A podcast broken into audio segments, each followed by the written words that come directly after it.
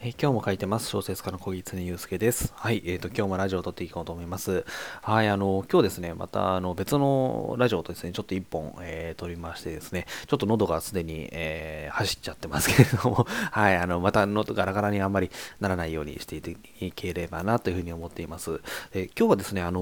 ショートショートとか、ショートストーリーと、えーまあ、芸人さんの漫才のですね、えー共通性みたいなことについてちょっとお話をしてみようと思います。えー、先日ですね、あの、ショートショート作家の、えー、田丸正智さんとですね、えっ、ー、と、お笑い芸人さんの A マッソさんの加納さんのですね、えっ、と、対談がですね、雑誌のブルータスに載っておりまして、で、そちらでちょっと私のあの、著書とかをご紹介、えしていただいてですね、非常に、えありがたいなと思いつつ、その記事をですね、え読ませていただいたんですけれども、やっぱりその芸人さんの、まあ、コントですとかと、えっ、と、ショートショートって近いですみたいな話があの出ていまして、私もそれは非常に、えー、感じるなというふうに思いまして、ちょっとそんなようなお話をしてみようと思うんですけど、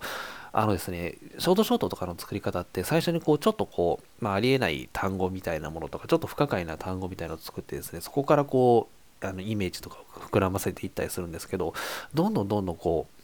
まあ、現実にはもしかしたらちょっとありえないかもしれないんですけど、どんどんどんどんおかしな方向に持っていって、わーっと膨らませて、そして最後にちょっとこう、オチみたいなものがあって、ストンと落とすみたいな、えー、ところ、性質が結構あったりしてですね、もちろんそういう作品ばっかりではないんですけど、そういう作品も結構あったりするんですけれども、それってもうまさしく、あの、やっぱり芸人さんの漫才ですとか、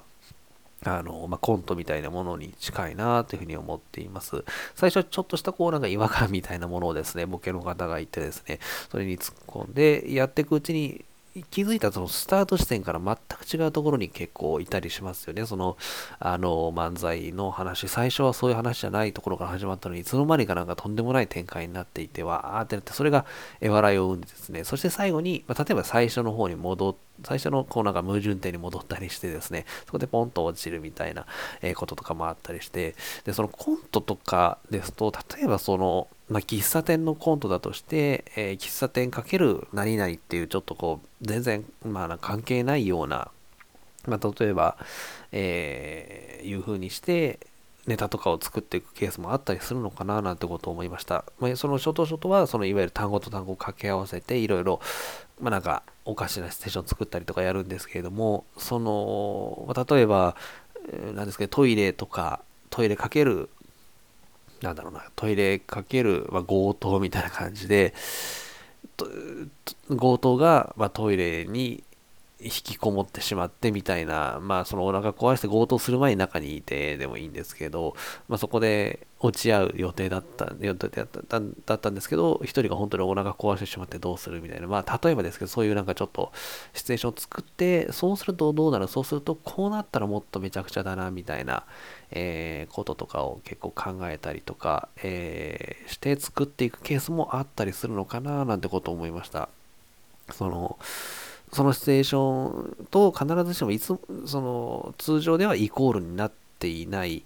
えー、ものを掛け合わせて漫才とか、えー、ですかね、コントを作っていくってこともあったりするんじゃないかなと思って、まあ、そこからるとやっぱりものすごくこう、あの、親和性っていうのが、親和性というか、あの、共通性があるな、ショートショートと、えー、漫才とか、えー、芸人さんのコントってあるな、なんてことを思いました。はい。あと、落語とかもあったりするんですかね。落語もなんかとんでもないことに、えー、最初はちょっとしたこう間違いみたいなものだったんですけど、それがとんでもない方向に転がっていったりみたいなこともあったりするので、まあ、そういうこう、えー、想像をですね、非常にこう自由に、えー、羽ばたかせることができるっていうのも、やっぱりショートショートの一つの魅力なのかな、なんてことを、え思いました。はい。ということで、まあ今日は、えショートショートとかショートストーリーと、え漫才とか、えコントの、え、共通性みたいな話をさせていただきました。やっぱりその最後に少しこう、まあ、おまあ、漫才とかコンテスト落ちですけど、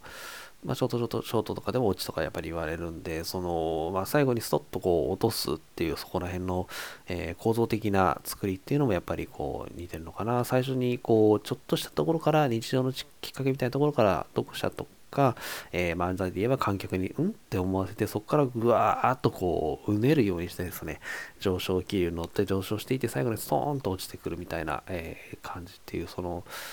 まあ、なんですかね、流れみたいなものも結構似たところがあるのかななんてことを思いました。はい。ということで、えーいつもこんな感じで、えーお話をしていますので、えー概要欄の方に質問箱とか設置しておりますので、何か聞きたいこととか、えー喋ってほしい内容がありましたら、ぜひお寄せいただければと思います。はい。ということで、えー今日もお聴きいただきましてありがとうございました。小説家の小狐祐介でした。